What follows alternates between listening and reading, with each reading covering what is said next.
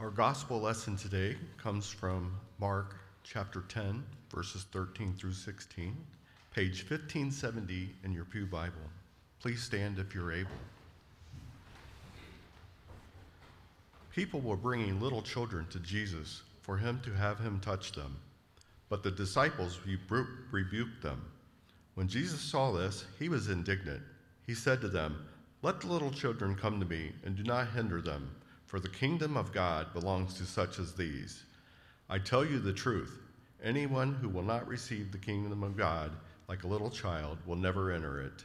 And he took the children in his arms, put his hands on them, and blessed them. The word of God for the people of God. You may be seated.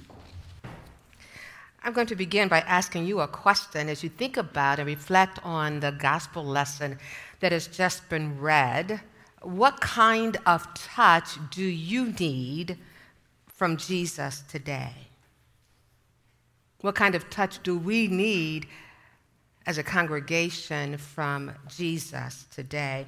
This is Children's Matter Sunday for us here at Evangel Heights. I think it's important for us to be reminded of the fact that children matter. And although there's a lot of lip service as lip service of affirmation, yes, oh yes, they do matter, they do matter, they do matter. I would suggest to you that um, as we look at the stats, especially in the state of Indiana, stats that come from the Children's Defense Fund, um, that advocacy group, that national advocacy group, we find that 16% of Indiana's children were poor in 2021, and uh, children of color were disproportionately poor. We find that 8% of children were extremely poor. That means that their family had income below half the poverty level. We found that 15,376 unhoused children were enrolled in public schools during 2020 and 2021.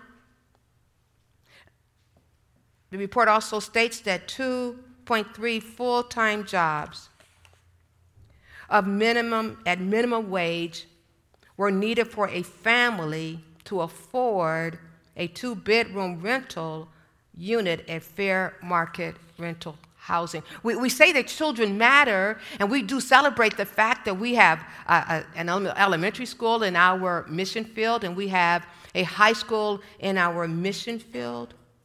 We, we say that children matter.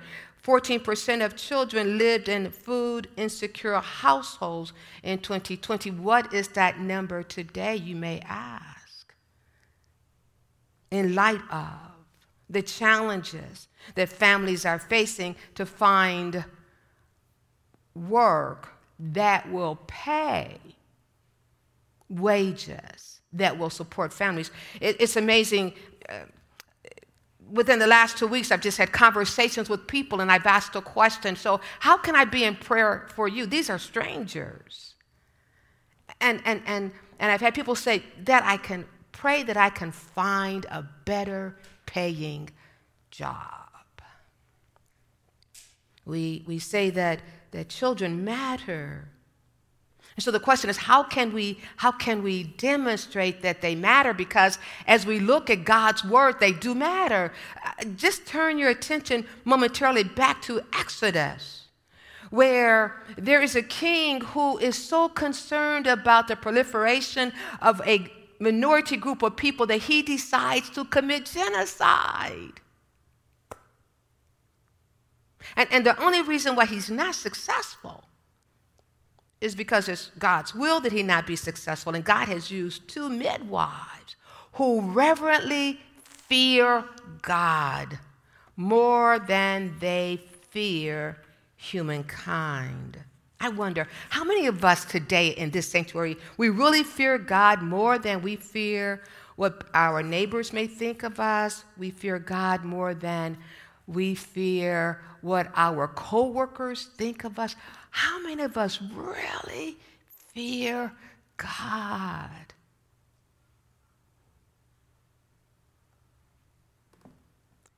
In the gospel lesson today,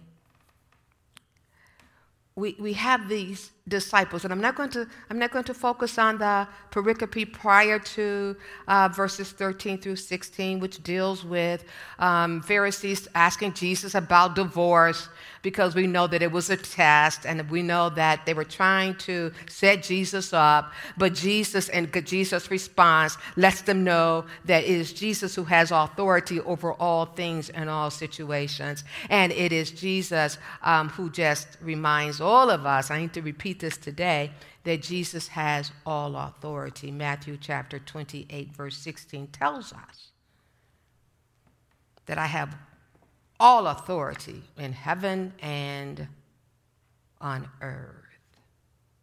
But after this conversation with, with the Pharisees who try to set him up, talking about divorce and marriage and the, the certificate that Moses allowed people to receive, especially men, and the fact that Jesus turned all of that around, I'm not going to talk about that today.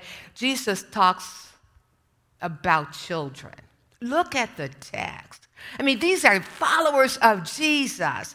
And, and as children are trying to get close to Jesus, their mothers are bringing them to Jesus. It's the followers of Jesus who become upset and who then says, my paraphrase, get out of here. Don't disturb the teacher see, when you look at this text, what you see is that these disciples, their attitude, their mindset reflects the culture. A culture whereby children had no value whatsoever. No one listened to them, no one saw them. And the disciples modeled that behavior. And yet, Jesus who breaks into our world, providing us with a clear understanding of a clearer understanding of who God is and God's priorities. Jesus, who ushers in this kingdom, in this text reminds us that in the kingdom of God, children are important. Jesus reminds us in this text that God is inclusive, not exclusive. Notice Jesus reprimands his disciples for modeling a behavior that is not of the kingdom of God, but of that society. I wonder, I wonder, I just have to pause and ask this question to fellow disciples of Jesus Christ. Are there any behaviors and attitudes that reflect the culture and not the kingdom that we're manifesting? That's the question. That's what we have to wrestle with as followers of Jesus Christ because you see, we are called to usher in God's kingdom. We are called to bring to the remembrance or even to inform the culture of today who God is and what God's standards are. And because we are countercultural, what we know is God's standards are not equivalent to the standards of this world. The question is do the standards of this world reflect God's standards? And those times when you see that they do, praise God. But those times that they don't, as followers of Jesus Christ, we, we have to stand up and speak out because that's how we advance God's kingdom here on earth. We look at these disciples who are just indignant. They're just, they're just upset. Because they think Jesus and Jesus' teachings are to be exclusive and not inclusive. This is a very, very, very, very familiar text. And it is so familiar that we look at it through 21st century eyes and we think, oh, Aren't the children lovely? Oh, look at Jesus gather the children in Jesus' arms. Have you sung that song? Oh, yes, you have, because I have. But I wonder, what if, what if the children represented the invisible people, the non persons? of Jesus society? What if we're being reminded through this pericope today that there are non persons around us who others do not see, who others do not give the time of day to, others ignore them, they're invisible. What if the children represent the non persons? What is our response to be to the non persons? It's in the text. First and foremost, let's make sure we have the eyes to see the non persons. And you can fill in the blank. Who are they? The homeless? The single parent? The child who's looking in all of the wrong places for acceptance and therefore acts out in ways that are detrimental to that child or youth and others? Who's the non person? The person who does not live in the same zip code that we live in, the person who has an accent, who, who, who is the non person that Jesus wants us to see today? So Jesus sees them, Jesus pays attention, and then Jesus engages with them. The scripture says that Jesus takes them in, in his arms and blesses them. One translation for that word blesses, Jesus speaks kind words to them. Jesus encourages them. Hmm. I would suggest to you today, Evangel Heights Church family, friends, visitors, congregation, that as followers of Jesus Christ, if ever there was a time for us to see non persons, now is the time because it is the non person who's looking for affirmation, who's looking for someone who says, I see you, and not only do I see you, I see the situation, the conditions that you are living under, and believe it or not, I, as a follower of Jesus Christ, can help you. And, and congregation, sometimes Sometimes it does require our writing checks individually and as a congregation. Other times it requires us to take out our pens and write to our legislators at the state level and national level and ask the question so, why would you not include in a bill funds that will help families to feed their children?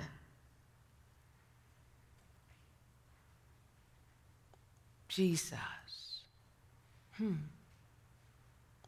Saw them and picked them up, spoke words of encouragement into their lives, and then said, and then said, because you're waiting for this, and then said, This is what the kingdom of God will be like people who are totally dependent on me. How dependent? How dependent are you? How dependent am I on God? Well, Pastor, that's a great question that you've asked. Do we only become dependent when we don't have enough? For those who have enough, how is God calling us to be dependent? On Him.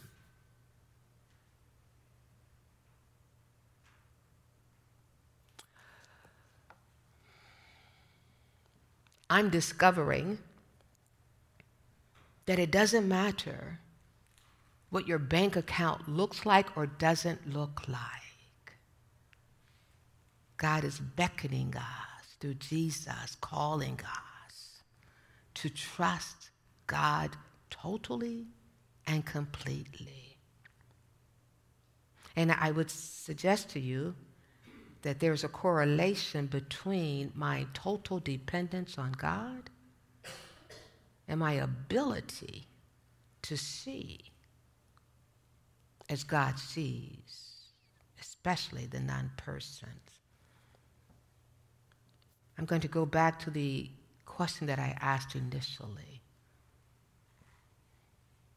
What touch do you need from Jesus Christ today? What, what touch do we need as a congregation? What are the words that you need Jesus to whisper in your ear today? Because of all that you have experienced, all that you're going through, here's the good news Jesus is here to whisper in your ear. Jesus is here to whisper in the ear of this congregation that that we need to hear so that we can be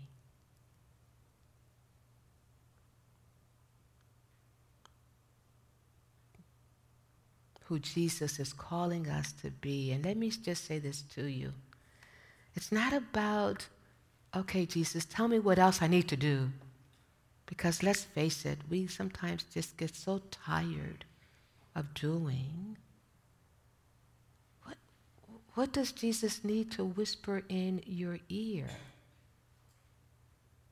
so that you can be? Loving Lord, in this moment of silence, speak the words that need to be spoken in the ears of these your people.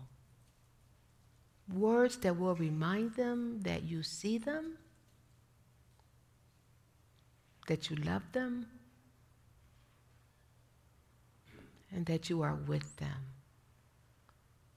to meet their needs. Words of encouragement, words of hope. You know, Lord. Speak, Lord. Loving Lord, we are thankful that the dialogue does not end here in this sanctuary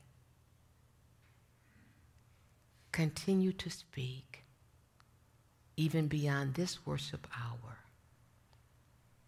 Amen.